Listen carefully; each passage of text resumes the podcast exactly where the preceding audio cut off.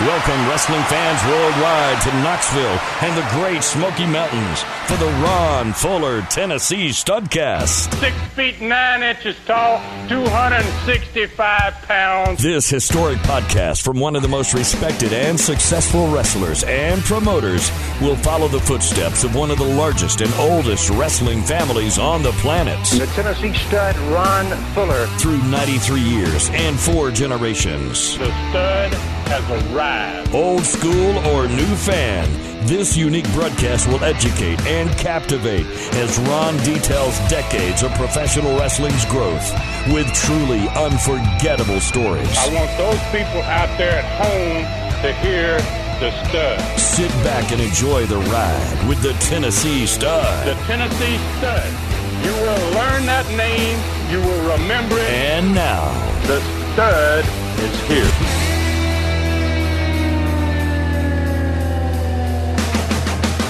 Everybody, welcome in. It's David Summers hosting another Studcast with the Tennessee Stud Ron Fuller. This is the only podcast on the planet which is documenting the real story of professional wrestling. And on today's Studcast, the stud will finally step into the ring with NWA World Champion Terry Funk for a long awaited championship match. Terry Funk has thrown everything in the book at Ron, including his brother, Dory Funk Jr., a $5,000 bounty, a $10,000 bounty, anything and everything to derail the stud's shot at the NWA World Championship. Now get ready for 100 years of rich wrestling history as told by the stud. Please welcome the originator of the Studcast and the man who changed the podcasting world with the Super Studcast. We step back into the ring and back into time with the Tennessee stud, Ron Fuller. And Ron, as this true story goes, you're ready to face one of the greatest of all time. You had to feel like you had truly been through a gauntlet just to get to this match. Yeah, a three month ride basically, and it wasn't a good and it wasn't a good smooth ride either. You know, yeah, he'd he'd thrown just about everything but the kitchen sink at me, and uh, and then to, at today's we got the time to get through the entire match and uh, with him today uh, i'm going to get the kitchen sink thrown at me today so uh, you know he's he's going to leave out nothing. So uh, yeah and what a great intro dave. Thank you very much. Man you kind of ran it all down. I hope heck i can live up to that today. You know, so. hey, listen you you've done an amazing job painting this picture up to now and so today is the day that you're about to step into the ring. So that's pretty awesome. So I'm figuring that we are riding to the arena for this match. Uh, well, we're going to back it up a little further than that, man. I guess, we're going to we're going to start a little before that ride to the arena. This is going to be an extremely special studcast today, and uh, it's going to be the you know the intro to basically the first great event in Southeastern wrestling history, which takes place on Sunday afternoon, October 10th, 1976. And uh, Southeastern's going to advance from being just a minimally successful tenant in the Coliseum to on this day becoming a hugely successful event capable of filling that building. So the day had finally arrived, as you've been saying here, Dave, the long awaited NWA World Championship match between the champion Terry Funk and myself. And along with that match is probably the best card yet, easily in Southeastern Wrestling. And that day and what happens before it and during it and after it is going to be the entire focus of this studcast. So we're not going to start with me getting in the car and coming down to the building. We're going to back up a little further than that but uh, there's going to be in this program, I want to apologize. I want everybody know in advance there's going to be no today's training in this one. There's no learning tree in this one. Uh, both of those are going to return next week in the regular studcast. So today we're going to look at an entirely different card. Uh, October 10th, 1976. To see the whole card, uh, we're going to include uh, one match which has probably never been done before or since in all of wrestling. We're going to talk about the ticket prices and the TV the day before the card. Uh, then we're going to surprise the fans uh, at the event with the results of the matches. uh, we got a big surprise for the fans at that event, which is really going to really going to rock the fans. They're not expecting this for sure. Then we're going to uh, also talk about the results of the matches, and then we're going to give the attendance, uh, the number of fans, the dollar amount, and uh, what that dollar figure would be in today's money. Uh, so, you know, we're going to cover pretty much everything, and time permitting, I got to throw that in. Time permitting, we will finish this special studcast with the results of the NWA World Championship match. I talk about one of the most controversial finishes ever in the World Championship match and find out who is going to be admitted to the hospital for three days when this match is over. Wow. So, so it's a, it's going to be a long day, uh, you know. So uh, I think I'm just going to go ahead and jump into it, Dave. That's all right, man. Uh, let's get her started because we're going to cover a lot of ground today. We're going to be riding no lightning pretty darn good today because we got a long way to go. So this day basically had it all. Uh, oddly enough, uh, you know, when we release this studcast, which uh, it's going to be, this is pretty amazing. It's going to be within two days of exactly 44 years from this match. Wow. That's just pretty amazing, man.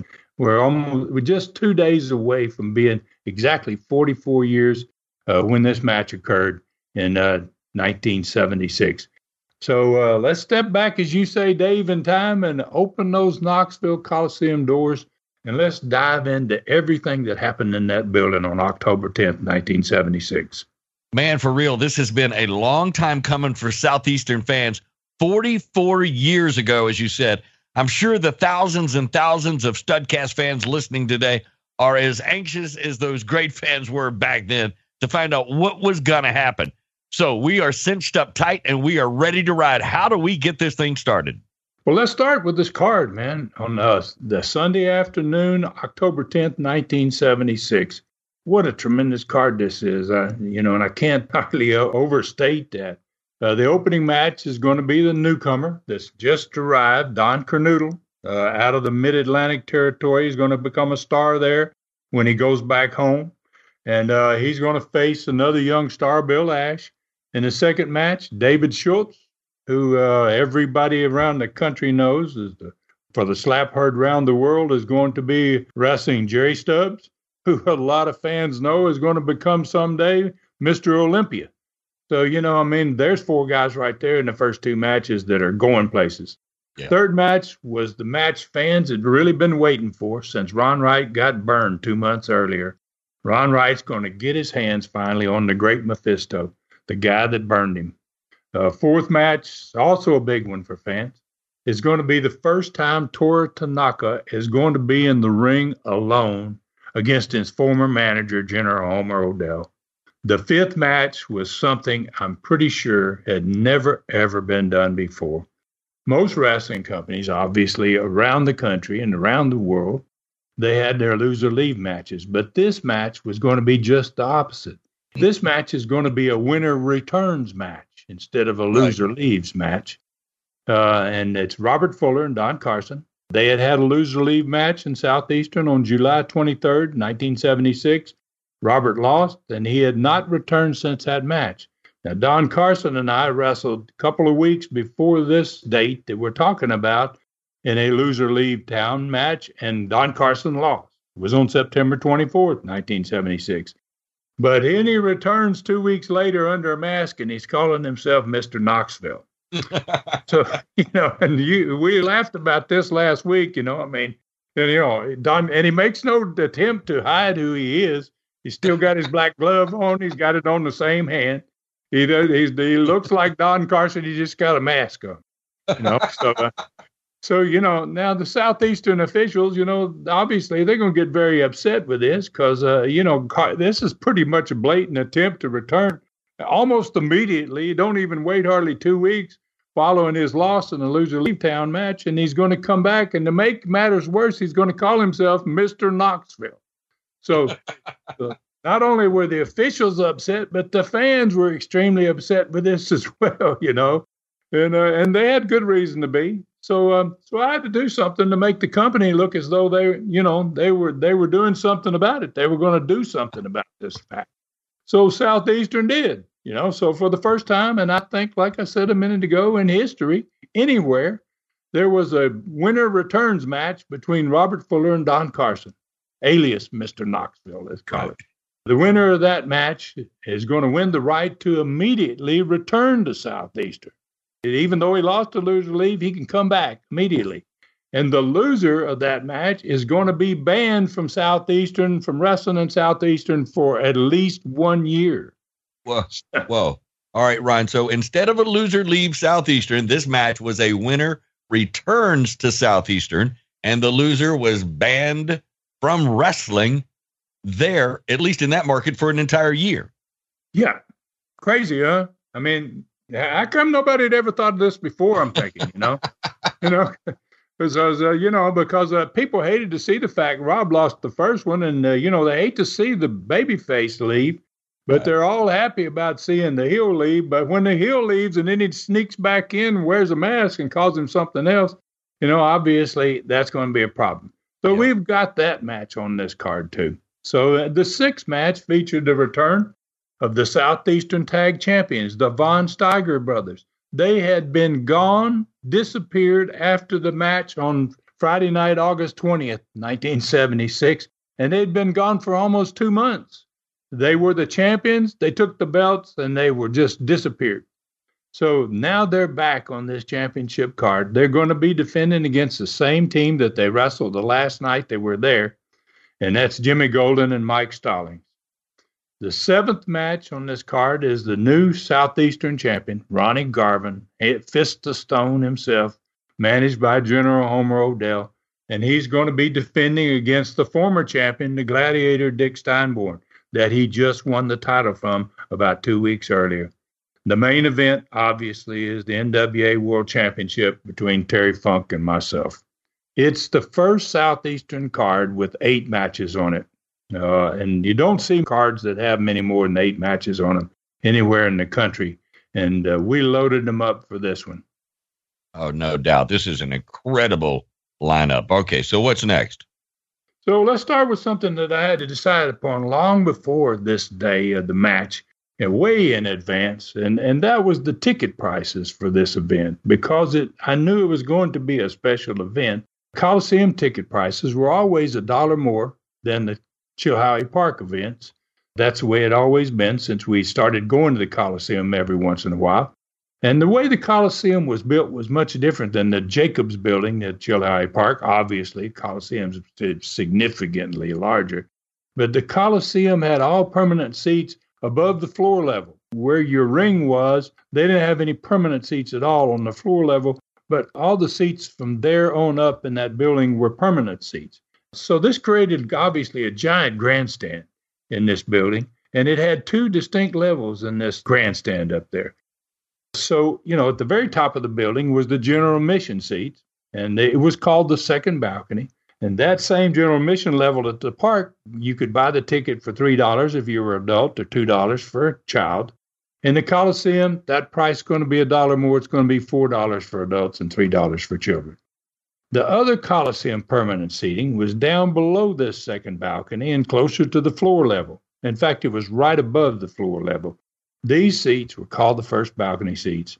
They were priced at $5 per seat. And uh, that's whether you were children, whether it was a child or an adult, everybody paid $5 to sit. This seat was called the first balcony in that area. And uh, this type of seat wasn't obviously available at all at Chilhowee Park. Mm-hmm. The main floor of the Coliseum was entirely for ringsiders only. All of those seats were $6 per ticket, two more than what it was normally at the park for ringside. Now, I had six rows of ringside at each of four sections. There's a big, expansive area down there. It's a, it's a, you know, it's big enough as a hockey rink in there, you know. So it's big, huge area. I could have done more with it, but I have six rows of ringside around the ring, which I think hopefully is going to be enough. And uh, so, uh, you know, there was a lot of unused area, but it, it, didn't bother me because I felt like, you know, we'd be lucky if we could sell out those six rows of ringside. So then I came up with this other idea. You know, I said, uh, you know, the first row ought to be something special. There, there ought to be something uh, connected with being able to sit in the first row of a uh, world championship event. I called the first row the Golden Circle for this event, and I charged ten dollars per ticket to get into the first row. Now I didn't know for sure whether you know I could I could get this type of money, you know, but I felt like this is a big event, and uh, you know I'm gonna find out. And they were the first seats sold. Wow. I mean, they were uh, the, when they opened the box office a week before the matches. That was the first seats bought. Was the first row. But other than them being on the front row, what was special? What made them the golden circle? That's just my name for it. I mean, you got to have a name for something if you're going to charge a little extra money. So I said, uh, you know, I said, hey, I got to come up with something. So I called it the Golden Circle because Right. basically it is a circle around the ring. So, you know, it fit pretty well. And uh, so I'm going to have another world championship event in April of 1977, which is going to be about six months after this. And uh, Harley Race is going to be the champion when I have this one. I'm going to take this golden circle idea and I'm going to expand upon it. I'm going to make the golden circle the first three rows of ringside, and I'm going to double the price to $20 a ticket. Wow. Okay. And again, the golden circle is going to be the first ticket sold. so, so uh, you know, and what happens is the territories around the country are going to hear about this and they're going to go, "Wow, we're going to do that too." So, so that becomes a deal in a whole lot of territories after we begin this process in 1976. Well, some somehow I'm not surprised by this. Did your peers start calling you P.T. Barnum? That's pretty I- I'll awesome, tell though, you what. I mean, I'm, I'm, I'm sure when they heard that, heard that they sold first, that they probably did go, "Geez, man, uh, you know what kind of circus is he running over there?" yeah, and and they they they probably wondered if you actually sold those tickets out. But how many total seats were available in the Coliseum? Not well, I guess including those golden circle seats. And and how many fans were you? What, what were you looking for as far as the crowd went? Well, the, this Coliseum held over five thousand people, you know, and uh, and and it's going to hold a lot more than that before by the time we get to this April event. Uh, going to record out. I mean, we're going to smash smash all the records ever. But you know, they didn't have any idea the five thousand seats. Uh, you know, but I didn't know I have any idea what to expect. I mean, this is the biggest card we'd ever had. They'd never seen that kind of card in Knoxville before, and or nor there's many stars there was on this card. So, you know, I couldn't fathom a guess. It's kind of like owning a hockey team in Nashville, and they asked me, What do you think you're going to draw? And I, I just said, I don't know. We'll find out first night. You know, I mean, Right. Yeah. uh, that's the only way you're going to know is we're going to see what happens. So, you know, I didn't even know what to expect, but I knew that there were at least 5,000 seats in there. So to kind of reset the stage, we're talking Sunday afternoon, and you're ready to go. So Saturday, not even maybe 24 hours before, there was a TV show for that day that was going to be promoting this event. So I'm assuming everything that was obviously very well planned. The TV show was on Saturday. What at about noontime? Yeah, TV show showed at two o'clock. It aired at two o'clock in the afternoon. Was over at three o'clock. The Coliseum event is going to start at three o'clock the following day. Okay, yeah. So it's in 24 hours exactly from the time the TV show ends. They're going to be ringing the bell. Wow. Th- th- There's a little bit of planning to that. So that's listen, that's an awesome job up to this point. That's pretty cool. Yeah, you know, I mean, I, I had to sit down and figure out, you know, hey, I, I want to take get full advantage of this Saturday afternoon, and um, 24 hours later, man, the the event is there. It worked out really well. Yeah, I was I was going to say. So tell tell me about the TV event because up to now you've just done an incredible job, and Terry Funk as well, lead just building the excitement for this one match. But there were so many things swirling around this one match. Yeah, yeah. There, there- there's a lot involved in this World Championship match, that's for sure. And there's a great card uh, underneath that too, and uh, that's always a big plus when you're trying to run run a big show. So let's see what's in store for people on that Saturday afternoon, uh, two o'clock in the afternoon, uh, just one day before the World Championship match. And just like the Coliseum card, this TV obviously had it all. because there's wrestlers in town. There are a lot of people that uh, wouldn't normally be there that's going to be on this show that I'm going to be able to pop right on TV. So it opens up with Les in that close up, the normal shot with Les in the close up. They run he running down the lineup on the day show, and it's basically a who's who of wrestling in that day. I mean, it's really got a lot of stars in it. And this TV had a long absent Southeastern Tag Team Champions, the Von Steiger brothers, returning on this show. Uh, they hadn't defended the belts in six weeks. They had disappeared on August the 20th, like I said earlier, and uh, they're going to be wrestling on this show. Mr. Knoxville, Don Carson, and that's who everybody knows he is, and Robert Fuller are both going to be interviewing on this show. Homer Odell's going to wrestle on TV for the first time ever. And he's going to go up against Tanaka, obviously, the following afternoon. Ron Wright's going to be in action again on this show. And both he and his opponent, Mephisto, are going to interview on this show and talk about their match, which uh, is going to be in, in 24 hours. And, uh, and, then you got the fast rising star Ronnie Garvin, who's going to close this one out. And uh, and both men, uh, you know, he's going to be having an interview, and so is the Gladiator. Uh, they're both going to be meeting the next day. Uh, newcomers, David Schultz and Bill Ash, they're going to be heard from. they're going to have an interview in this program which is the first time they've been on in an interview. And finally, obviously, Terry Funk and I are both going to have an interview. It's going to be after I return from Amarillo against Dory Funk Jr. the night before. You know, I was wrestling in Amarillo the night before this TV, and I still managed to not get beat by Dory Jr. We we both get disqualified. There is no winner basically in that match but I still remain undefeated, and I'm at more than 100 straight matches now without a loss.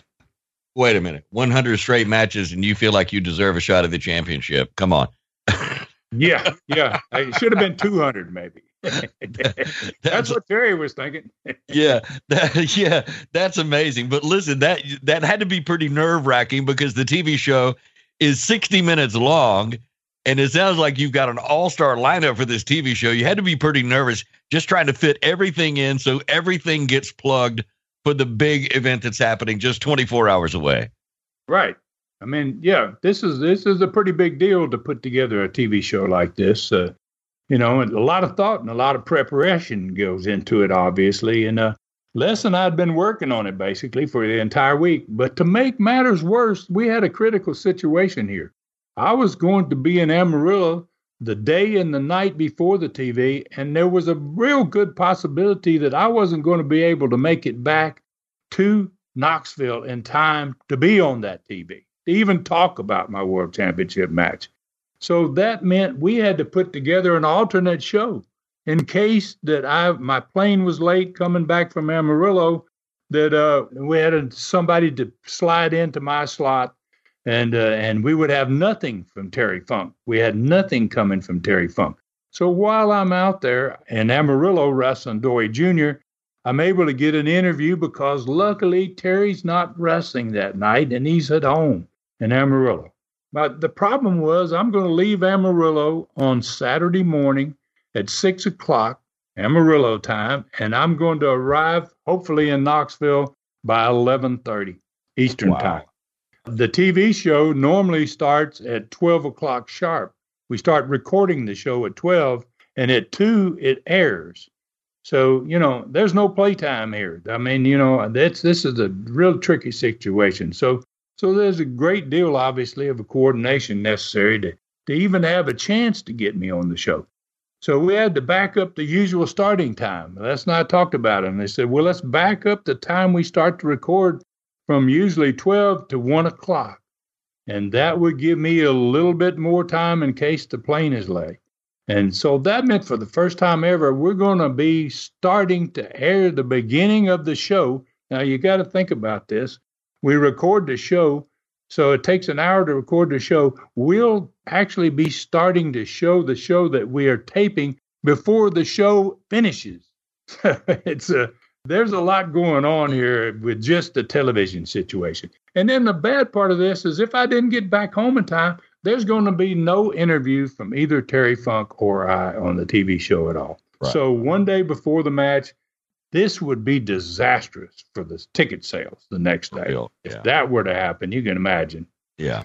Thankfully, the flights were on time, and I arrived at the studio at noon, and we began reporting the show at 12:30, only about a half hour late from the normal time we started.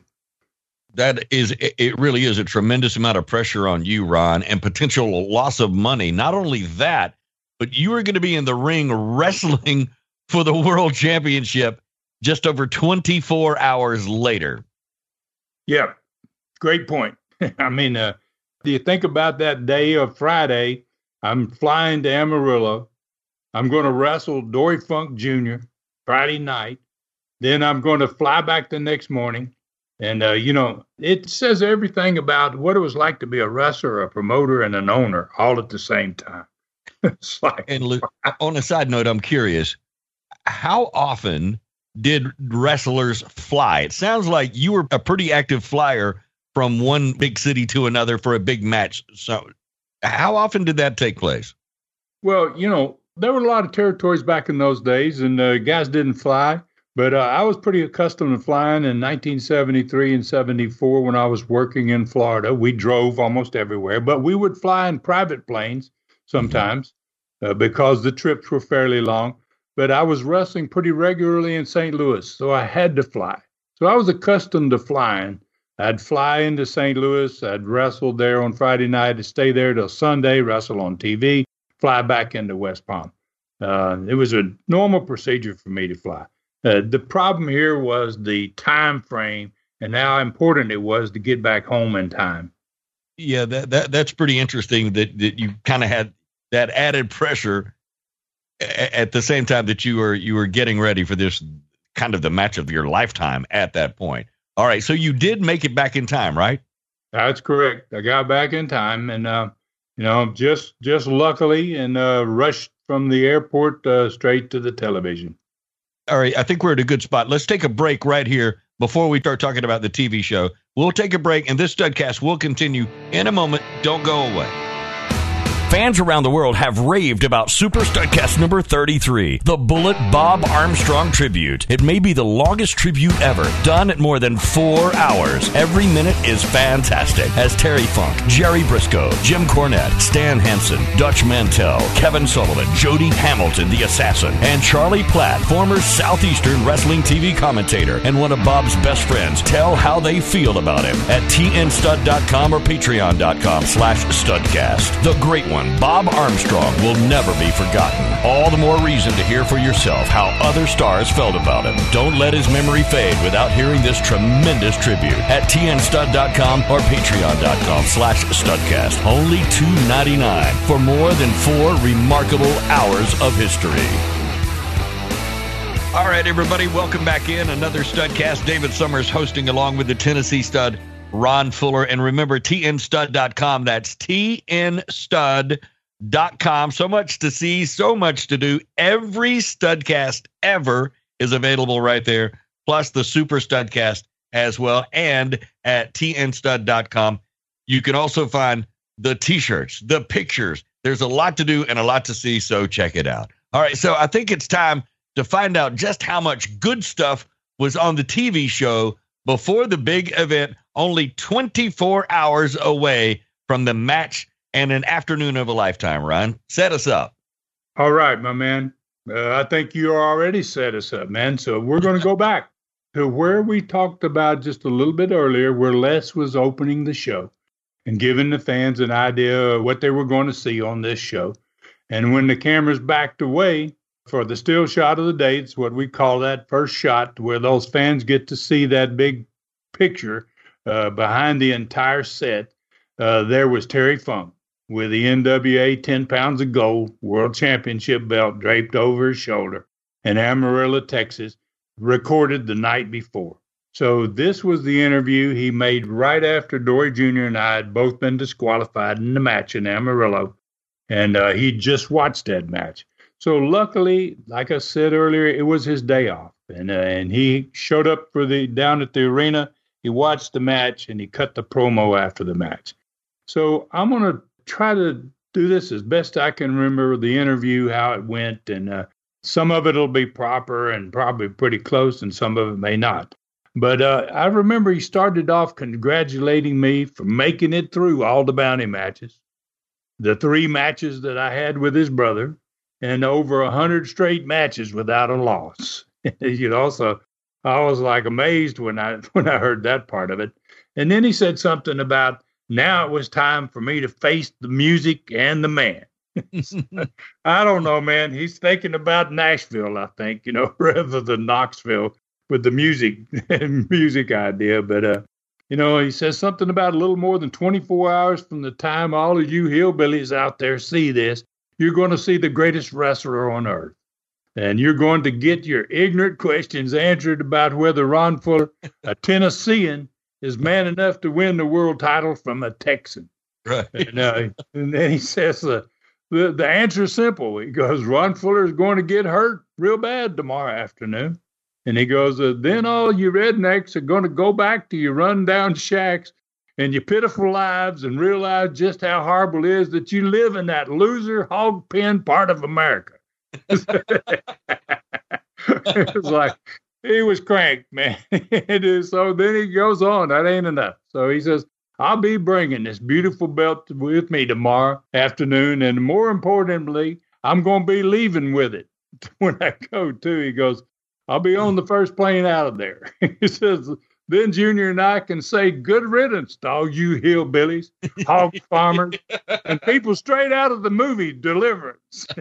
You in Deliverance, man. Oh, So he had it rolling. So he says, uh, all I demand, he says, of you, of you people, is to show me respect tomorrow that I deserve when I come to the ring. And he goes, I want everybody on their feet, and I want you cheering for the greatest NWA champion of all time. Well, oh boy, the studio crowd, I mean, they erupted in boos. it was like, wow, what is he serious, right? So I, I would have the chance, obviously, later in the program in the personality profile to answer it. His little interview that began the program. The program opens up with Terry Funk and he's just running down the Southeastern fans. So Les threw it to the ring, and uh, the first match of the television is the Southeastern champions Kurt and Karl von Steiger. And uh, obviously, they got themselves a good win. And uh, then they came back to the set with Les for the interview.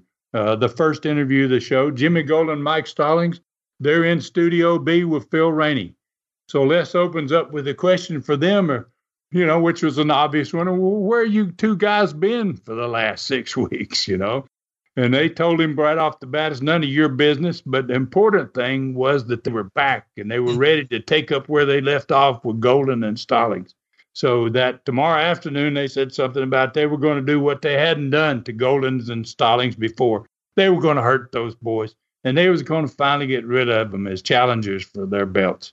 And then we switched the camera, obviously, to Studio B with uh, Phil Rainey and Golden and Stallings, and they promised the fans that they were going to make them happy tomorrow for sure. And at least one of the three big championship matches on that card, that they were going to leave the ring as tag team champions. Uh, and so this second studio set was it was all it was a very effective way to interview both competitors at once because you could have them in separate studios and they could hear each other and they could answer each other immediately. And, uh, you know, obviously they were heard by the studio crowd at the same time. Obviously, the crowd booed the heck out of the Von Steigers moments earlier, and then they erupted in cheers for Golden and Stallings.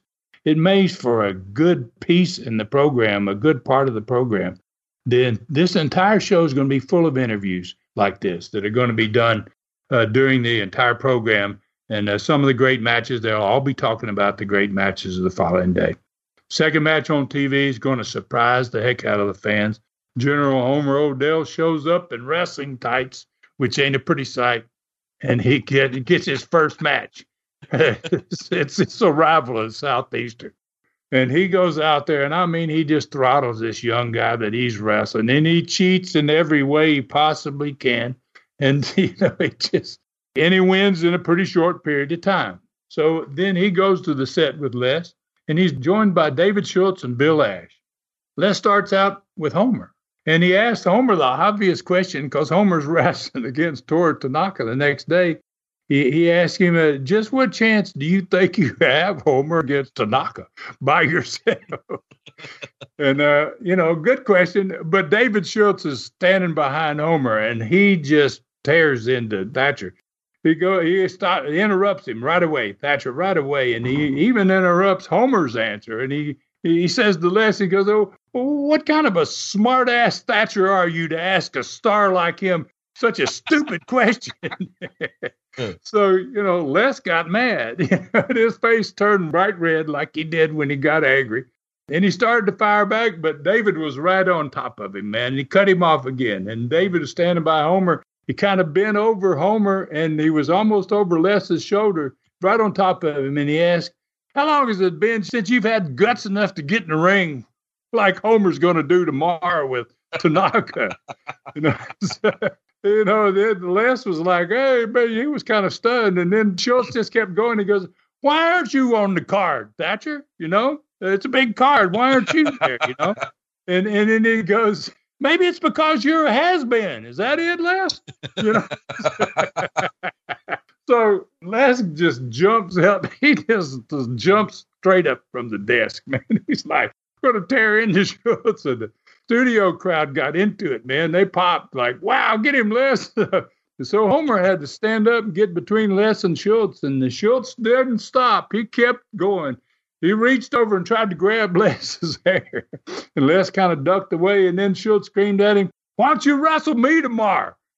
Why don't you give me the opportunity to get a win over an old man like you?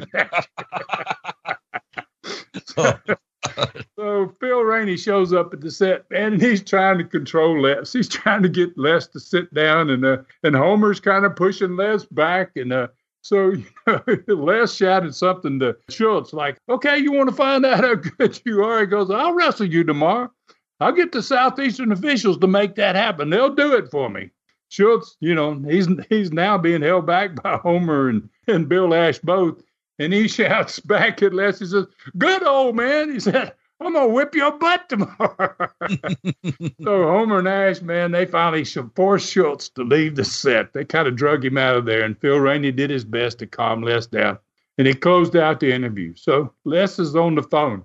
When they close it out, Phil's Phil's saying, "Ladies and gentlemen, sorry about what happened." And Les has already picked up the little telephone on his desk and he's dialing the officials upstairs. I put me on that card, right? So the match gets added to the card, obviously. Wow. Hey, all right. A side note again, David Schultz. How long had Schultz been around? This sounds exactly like the David Schultz we all came to know and love somewhat over the years. Yeah, oh, he's he's young. He's young. He's been wrestling maybe six months. You know, he, this is maybe one of the first times he's ever gone on a set to do an interview. Wow, and it's wow. just like to expect that out of David. I mean, he's he, he, he did that his entire career, obviously, and he's going to really take it over the top when he slaps John Stossel. Oh, so no you never knew what to expect out of David when you sent him to the set. Had you seen him perform like that before? I'd never seen him do anything like that. And you know, and I wasn't expecting it, neither was Thatcher. That's why Les got so mad. You know, you don't change Les's deal on him without letting him know, you know, and, uh, right. this all came out of the blue. Heat. Oh yeah, and, uh, yeah. and and Schultz loved it. You could tell he was liking it. The red, the redder Les's his face got, the madder he got, the more Schultz dug him, man. The deeper he dug him.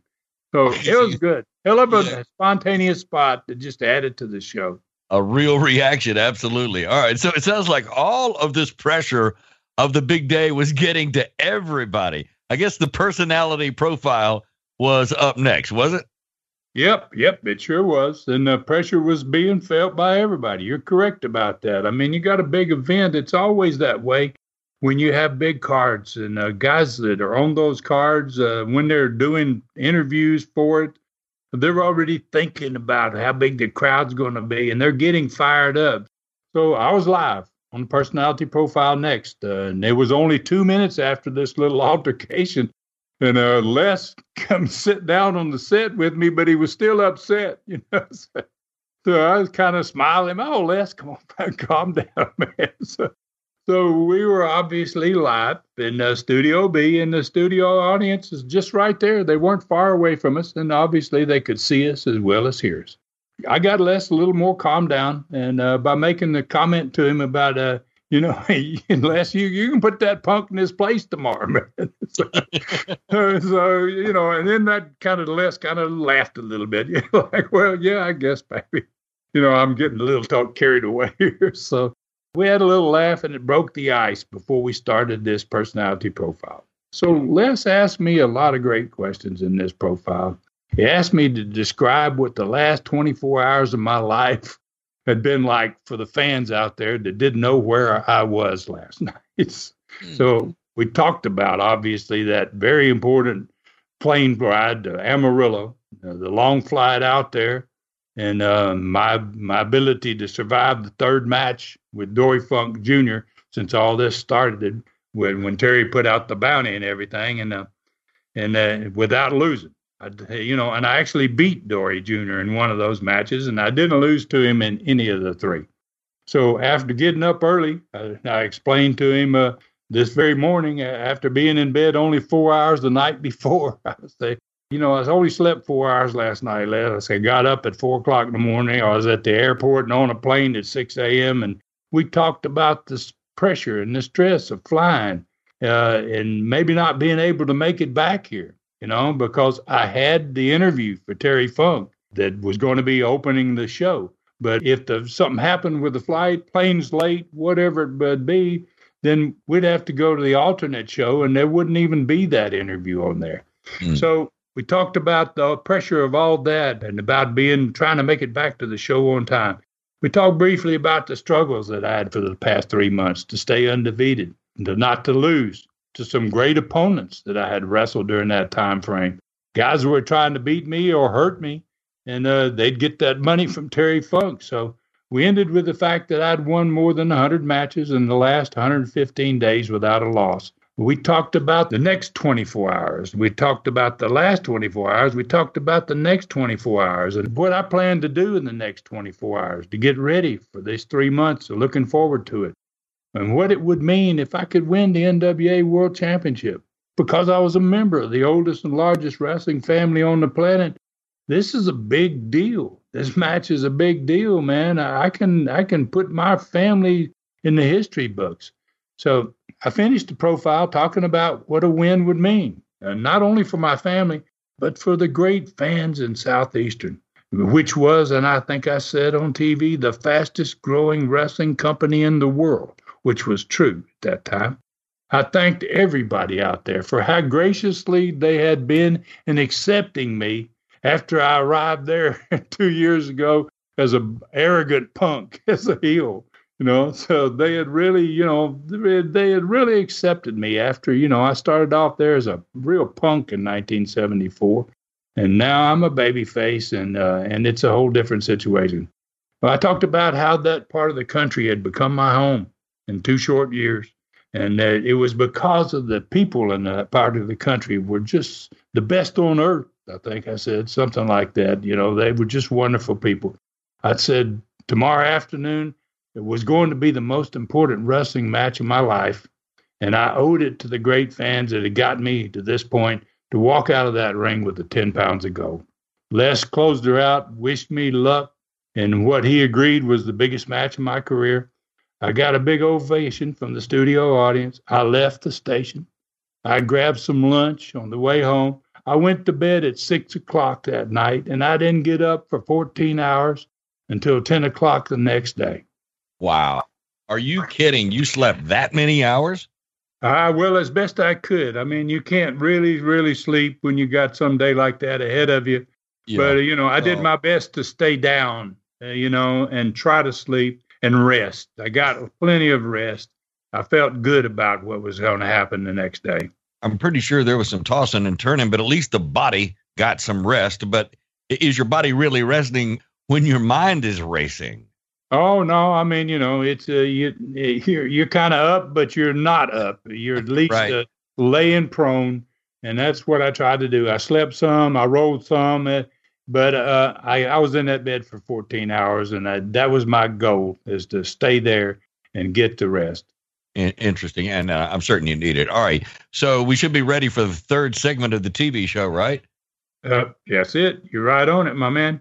So uh, Ron Wright, he's on the in the third match, and uh, he goes out and obviously he does the Ron Wright deal, and he gets his second win in a row on TV, and his second win in two weeks. And then he went to the set with Les for the next interview, and the great Mephisto was in Studio B again with Phil Rainey, as we'd been doing for the earlier interviews. Ron Wright talked about how he felt, how it felt to Les uh, to have your face on fire because he'd been there, right? And you know, and and then he talked to Les about you know how long it took him to heal, you know, for his face to get back right again, and and you know he even lost a little bit of his eyesight, which was coming back, but uh, you know, and how many matches he had lost, and how much money he had lost because he couldn't do what he was trained to do, you know, and and how he had become famous for Tennessee dog whooping, but never had anyone needed a good old Tennessee dog whooping, I think he said, more than that stinking Arab that yeah. burned not only me, but Bob Armstrong twice. so he said, tomorrow he promised fans, I'm going to give that boy a Tennessee dog whooping like I ain't never seen in Knoxville. So, so now Mephisto, he's over there ready, and he he I think he fired up Mephisto a little bit. Um, he didn't even give Rainey a chance to introduce him. You know, he seemed to gotten angry just listening to Ron Wright. So he broke right into it, you know, and he bragged about saving his best fire for the bigger crowds of infidels. Basically, this is going to be a big crowd, and I've saved my best fire for these, for all these people. He said tomorrow he's he's going to make one of those big crowds He's going. He's going to be one of those big crowds that deserve to smell burning flesh. and what infidel flesh? I think he said something toward the end could smell better burning than a hillbilly pig like Ron. God, somebody. It was it was nasty interview, boy. it, was, it was like oh I'm I'm I'm like oh that's gonna hurt. So, so the last segment opens up with Les and Mr. Knoxville.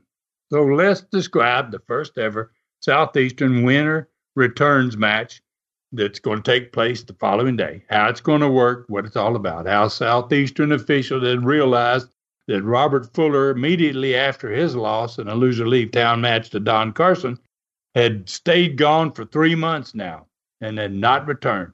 And how Robert had honored his contract. And then Les turned to Mr. Knoxville and he said, You know, when Don Carson lost the loser leave town match three weeks ago to Ron Fuller, he almost immediately returned as a masked man. You, Mr. Knoxville. so he didn't say as as me. He he basically just flat out says as as you, Don Carson. So so Mr. Knoxville, he interrupted him immediately. He protested right away, you know, I am not Don Carson. You know, so let's quiet him down. And he, he continued on. He says, although there's no absolute proof that Mr. Knoxville is indeed Don Carson, he goes, there's enough similarity between the two of you, between Don Carson and Mr. Knoxville, that mm-hmm. for the Southeastern officials to want to do something that's never been done before. So he explained they're going to bring back two stars that had both lost loser leave town matches, pit them against each other, and allow the winner to automatically return to Southeastern. And the winner would immediately be back home, and the loser is going to leave Southeastern as a wrestler for at least a year. So Carson exploded, man. And so did the audience. The audience roared and cheered, and Carson exploded screaming. They were ecstatic, and he was incensed. He demanded to know who was calling him Don Carson. Who says I'm Don Carson? He said, They don't even look nor talk like Don Carson. I don't even look like him. I don't talk like him. So Les asked him why he was wearing the same type glove that Carson wore on the same hand Carson wore his glove. And why is your body almost identical to his? because the Carson screamed, It's pure coincidence. so he's about to go on, but Les stopped. he called for the director to run the interview sent to him by Rob. Rob had sent an interview in from Memphis where he had been wrestling. Rob thanked the Southeastern officials in his part of this interview for the chance to come home. He couldn't wait to get another chance at Don Carson, Mr. Knoxville, or whatever Carson was calling himself. he would be there tomorrow, and Carson would definitely be gone as a wrestler from Southeastern as of tomorrow night. Fans exploded it. They loved it. Uh, Carson exploded too. He wanted to have his say, and Les just said, I'm sorry, Don, we're out of time. And boom, he cut him off. So, last match was another of those horrific wins by Ronnie Garvin. Again, Ronnie jumped off the top rope on still another young kid, man, and that didn't have a prayer, man, during the match. I mean, nobody's been able to even knock Garvin down hardly, much less do anything to him. So another guy got carried from the ring as Homer and Garvin are watching from the set. They go to the set and then, then they watch the you know the cameras get the guy carried being carried out and they're sitting there watching it. So the gladiator Dick Steinborn's in Studio B and he's there with Toru Tanaka with Phil Rainey. So Les starts out with Homer, kind of like he did before when it all went to hell and Schultz got involved, you know. And So he started with him how the match tomorrow was between uh, his new Southeastern champion, Fist of Stone here, they call him Ronnie Garvin, against the Gladiator, who he had beaten two weeks earlier to win the championship. And Homer took off saying absolutely no one could stand up to his man, that there had already carried the Gladiator out of the building two weeks ago when he lost the belt to his man, and that that was the same thing that was going to happen again tomorrow. So we're close to the end of the show. The Gladiator predicted otherwise, obviously. And then Toru Tanaka finished the show. And uh, he had a, he had set it, set him up to he had three of those four inch thick concrete blocks. He had two of them standing up on end. He put the one across the but on top of them. He he had a big grin on his face and he he, he said Homa, Homa. He could you know he couldn't say he could understand nothing he said, but he got it pretty good. It was a Homa, Homa. And then he dropped down on his knees and he busted his forehead through that concrete block. That oh. block shattered, went flying across the floor. and, and he got up. He still had the big grin on his face and he said, Homa, tomorrow. tomorrow. so that was it. That was the way we ended the program. So the message was there although it was very subtle, right? Yeah, yeah, yeah, yeah. Very subtle. Concrete block breaking subtle. yeah. All right, you're right. That's a tremendous TV show, just 24 hours away from the big day. So I guess we are ready for that big day, October 10th, 1976. Yep. And, and what we're going to do here is uh, I want to give the results of the card, okay? Most of it. Don Kernodle he won the first match over Bill Ash in that show. Les Thatcher, who had been challenged by David Schultz, they had a 20 minute time limit draw. Hell of a match. Fans really loved Les, you know, and they didn't get to see him wrestle very much. Schultz was great heat for a young heel. You could just tell this guy was going places. Uh, so they have a 20 minute time limit draw. The great Mephisto beat Ron Wright. Toru Tanaka obviously won over Homer O'Dell, which was pretty darn easy. Then Robert Fuller came in and won this winner returns Southeastern match against Don Carson or Mr. Knoxville, whatever you want to call it. When the match was over, Carson still had the hood on as Mr. Knoxville, and Robert grabbed him and tied him in the ropes, and he took his hood off to prove that Mr. Knoxville was Don Carson. Wait, and it really was Don Carson. And it really was Don Carson. I'll be darned. You know, know, right? yeah, you can't imagine Don doing something as crooked as yeah, that. really. And so Don leaves. Don's gone. Uh, that's it. You know, he's not able to wrestle in Knoxville for a year according to the rules of this match. Mm-hmm. And Rob's back home. So Jimmy Golden and Mike Stallings, they won the first of the three championship matches. They took the Southeastern Championship from the Von Steigers brothers. It was the Von Steiger brothers' first loss in Southeastern since they'd been there.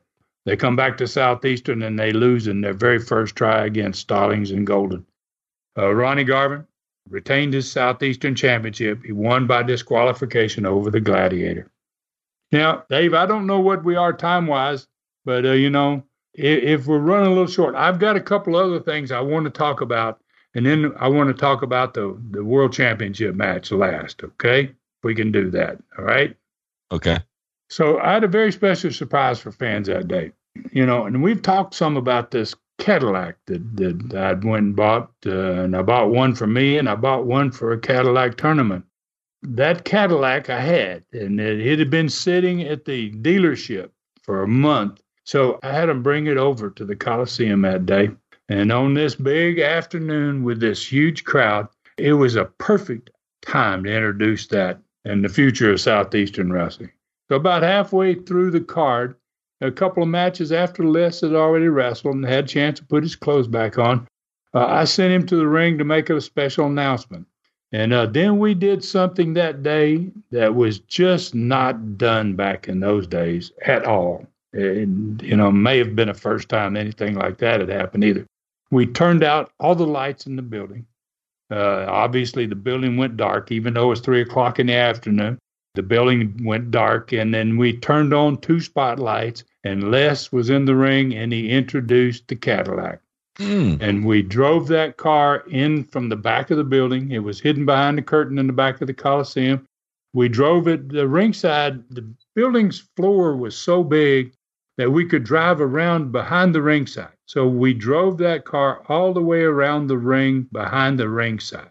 Wow. Real slow, you know? Yeah. And during the time it was out there, all the fans went crazy. They were like, wow. And that Cadillac, that pink Cadillac was beautiful. Four door, big son of a gun like they were yeah. back in those days.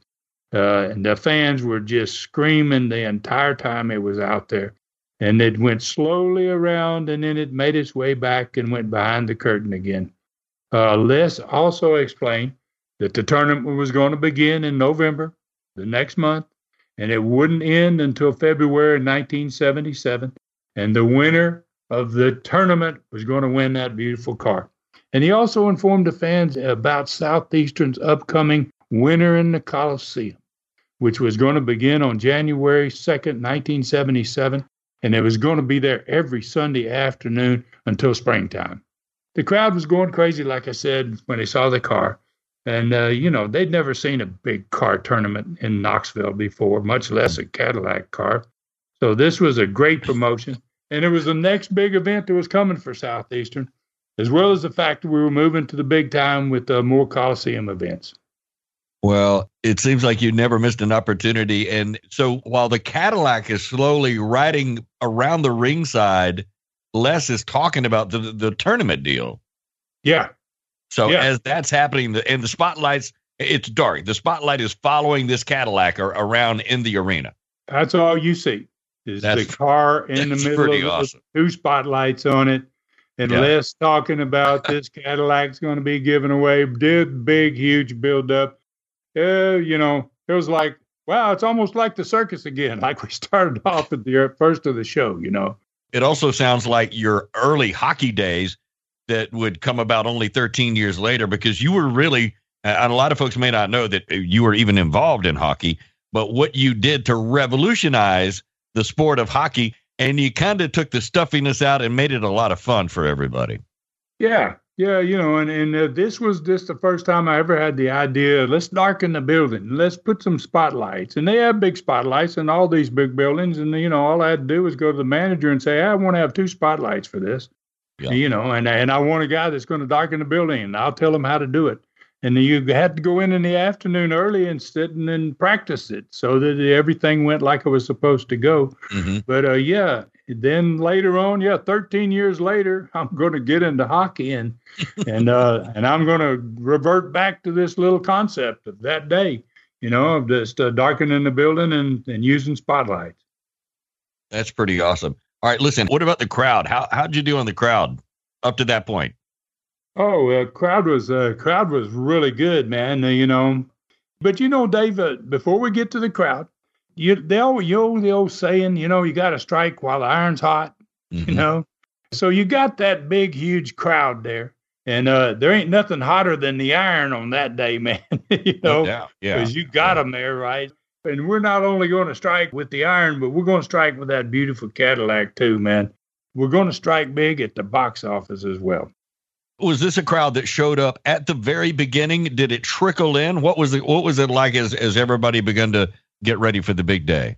When I came there at uh, 12:30 in the afternoon, two and a half hours before starting time, there were probably The Coliseum sold tickets on the front of it and off of the back side of it. People could come in from the front of the Coliseum, or they could come in from the back side of the Coliseum into uh, where they bought the tickets. There were probably 200 people in the front of the building sitting out on the steps waiting them for them to open the doors.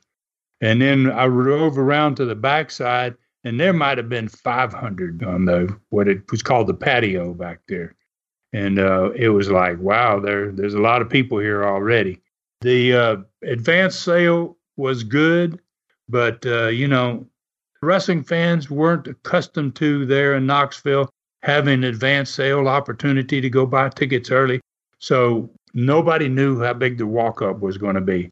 The walk up was tremendous. I mean, way, way beyond what anybody expected. One of those where you had to hold the event up you didn't want to start before you got a lot of those people that were outside waiting to get tickets to get in. Yeah.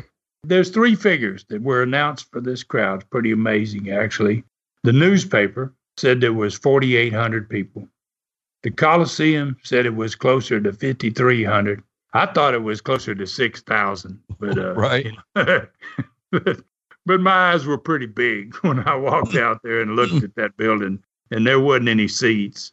And I mean, it was beyond having no seats almost. You know, the aisles were full and, and up and down in the uh, major part. The upper part of the building was massively packed. It was it was really really big time.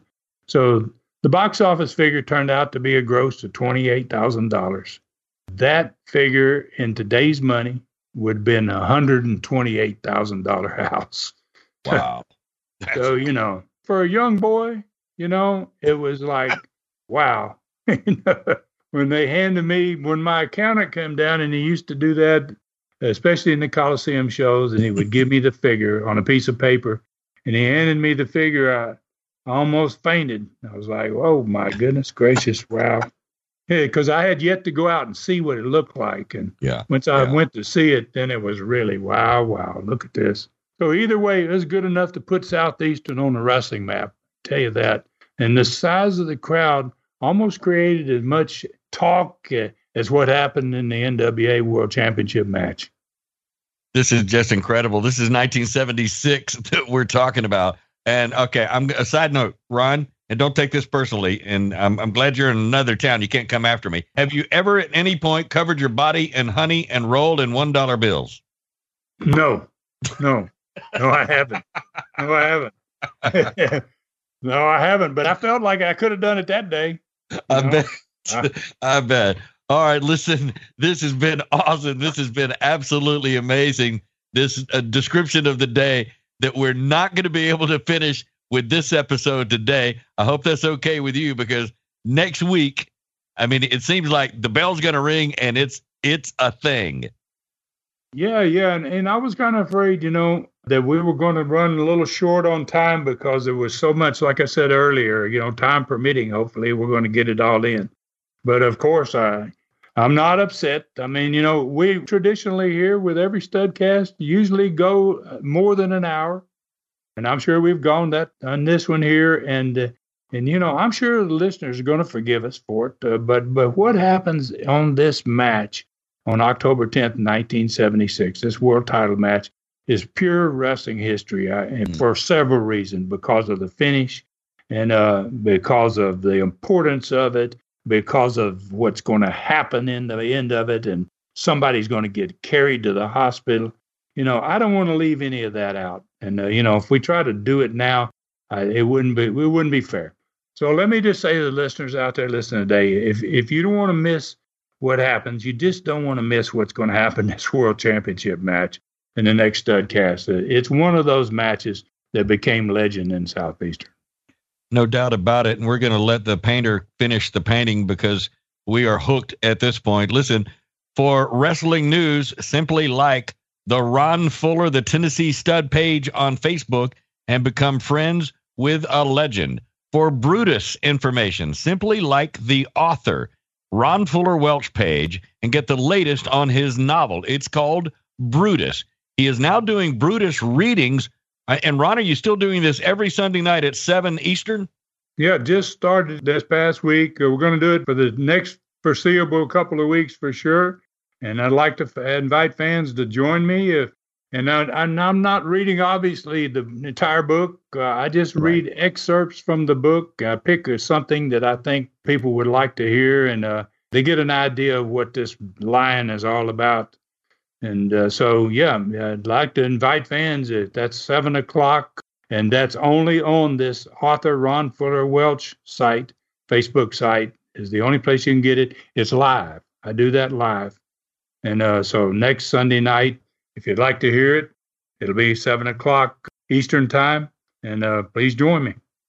Yeah, no doubt. That's a lot of fun. Sunday night, 7 Eastern, and that's on the author Ron Fuller Welch page on Facebook. On Twitter, you can find Ron Fuller Welch and keep up with what's happening there. Super Studcast number 33. The Bob Armstrong tribute is fantastic. More than four hours long. Every minute filled with love and respect for one of the greatest of all time. The Bullet. TNStud.com or patreon.com slash studcast. Only two ninety nine. It's been a few weeks and we are still talking about the incredible Bob Armstrong. That is amazing. All right, so where are we riding next week, Ron? Other than the main event from October 10th, 1976. That is going to be awesome. Well, we're going to go back to the normal format next studcast, and we're going to have the, our today's training again. They'll have something to do with uh, this particular show this day. I have something in mind already. It's a mistake I made as an owner that uh, I'm going to have an opportunity to cure later on. And uh, that's going to be in our today's training. And then obviously, we're going to go into this NWA World Championship match big time. Somebody's going to get hurt, like I said, and there's going to be a rare riot in the Civic Coliseum because of what happens this night in this match. Wow. Uh, we're going to end this next week's show with obviously the Learning Tree again. And that's also going to have something to do with this world title event. And geez, uh, I got to tell you, Dave, I'm really looking forward to telling the rest of this great story you know, I hate to have to leave it here, but I guess that we've, we've kind of run out of time. So I want to thank everybody out there for riding with us again, as always. And uh, please take care of yourself and others, and may God bless us all. Ron, you take care of yourself. God bless you too. This is David Summers thanking you for listening and reminding you that Ron Fuller's Studcast is produced by the Arcadian Vanguard Podcast Network. Please join us again next week, right here. Thanks for joining us today for this historic studcast. The true story continues next week. So full Nelson your friends and point them in our direction for another ride with the Tennessee Stud. One, two, three. This is David Summers saying so long from the great Smoky Mountains.